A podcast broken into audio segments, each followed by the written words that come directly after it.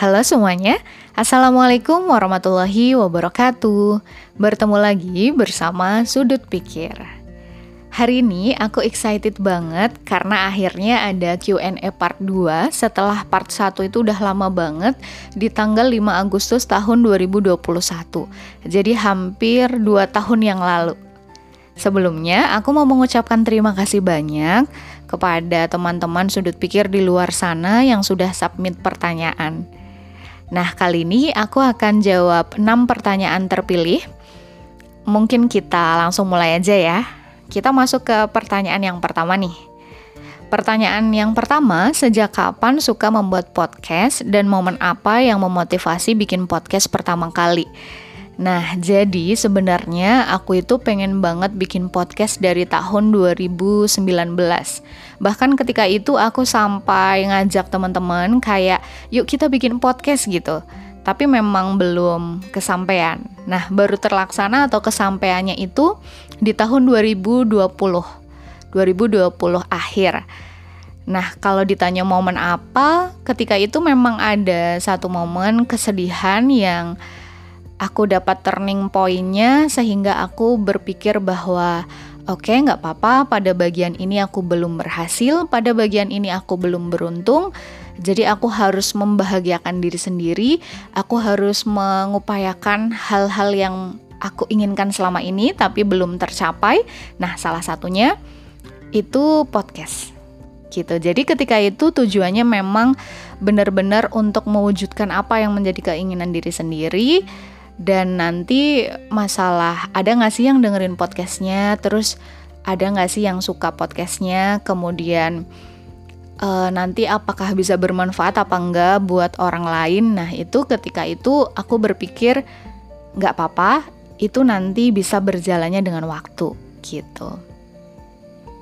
Kemudian pertanyaan yang kedua Kenapa dinamai sudut pikir? Nah, jadi kenapa sih dinamakan sudut pikir? Ceritanya gini, di tahun 2019 aku pernah nulis tulisan sederhana, terus aku kasih judul sudut pikir. Nah, ketika membuat podcast, aku langsung kepikiran tuh, aku mau kasih nama sudut pikir gitu. Karena menurutku sesuai sama tagline-nya, tagline dari sudut pikir, Selalu ada sisi baik yang bisa ditemukan dalam segala hal. Nah, jadi ceritanya sudut pikir itu berusaha mencoba melihat dari sudut pandang yang menenangkan. Jadi kadang-kadang untuk melihat sesuatu yang baik atau kebaikan dari sesuatu yang kita anggap buruk atau orang-orang lihat secara umum itu nggak baik, itu membutuhkan uh, pemikiran yang paling sudut sudut pikir. Jadi kadang-kadang membutuhkan pemikiran yang mendalam ya karena memang udah pasti menerima kesulitan, menerima kesusahan, menerima kesedihan itu bukan hal yang mudah.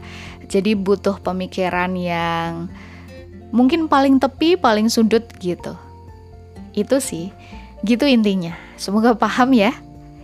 Nah, Terus kita lanjut ya, pertanyaan yang ketiga. Pertanyaan yang ketiga adalah gimana caranya biar percaya diri bikin podcast? Aku pengen tapi belum berani. Nah, kalau ditanya ini sebenarnya aku nggak tahu caranya gimana biar pede karena aku pun masih banyak yang masih perlu diimprove dan aku masih merasa sangat-sangat kurang gitu. Tapi ketika itu yang bikin yakin untuk aku membuat podcast adalah aku berpikir bahwa kalau nggak sekarang kapan lagi dan ya mumpung masih punya kesempatan gitu. Jadi buat kamu sok dicoba aja buat gitu. Karena menurutku gini, seseorang yang mencoba dia sudah selangkah lebih maju dibanding yang hanya sekadar memiliki keinginan gitu. Jadi semangat mencoba ya. Berikutnya pertanyaan yang keempat nih. Kalau mau kirim cerita atau tulisan apa boleh? Nah, jawabannya pasti boleh banget. Jadi bisa dikirim ke surel atau email namanya itu surat kepada sudut gmail.com Panjang banget sih emang ya Mungkin nanti bisa aku ganti namanya biar lebih pendek gitu. Tapi sementara bisa dikirim ke situ. Surat kepada sudutpikir at gmail.com. Aku tunggu ya tulisannya. Terima kasih. Terus yang kelima, pertanyaan yang kelima, buku apa sih yang lagi dibaca? Nah, sebenarnya aku lagi baca dua buku, teman-teman. Tapi jangan salah paham, bukan karena rajin gitu ya, tapi karena dua buku itu yang bikin aku penasaran selama ini gitu. Akhir-akhir ini dan selama ini. E, karena yang satunya itu buku non fiksi, terus yang satu lagi itu novel, jadi fiksi.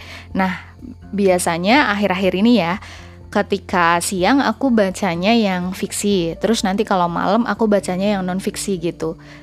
Jadi ka kalau bosan gitu ganti-gantian antara fiksi sama non fiksi. Nah, buku yang pertama itu ini buku non fiksi, judulnya itu Meditation. Ini karyanya Marcus Aurelius. Ini tuh ngomongin tentang mindfulness. Nah, isinya sih bagus banget, banyak banget insight positif yang bisa aku peroleh dari buku ini Cuma mungkin karena penulisnya ini kan Kaisar Romawi ya, Marcus Aurelius. Ini ditulisnya udah zaman dulu banget, zaman kuno banget. Jadi bahasanya agak susah untuk dipahami buat aku gitu.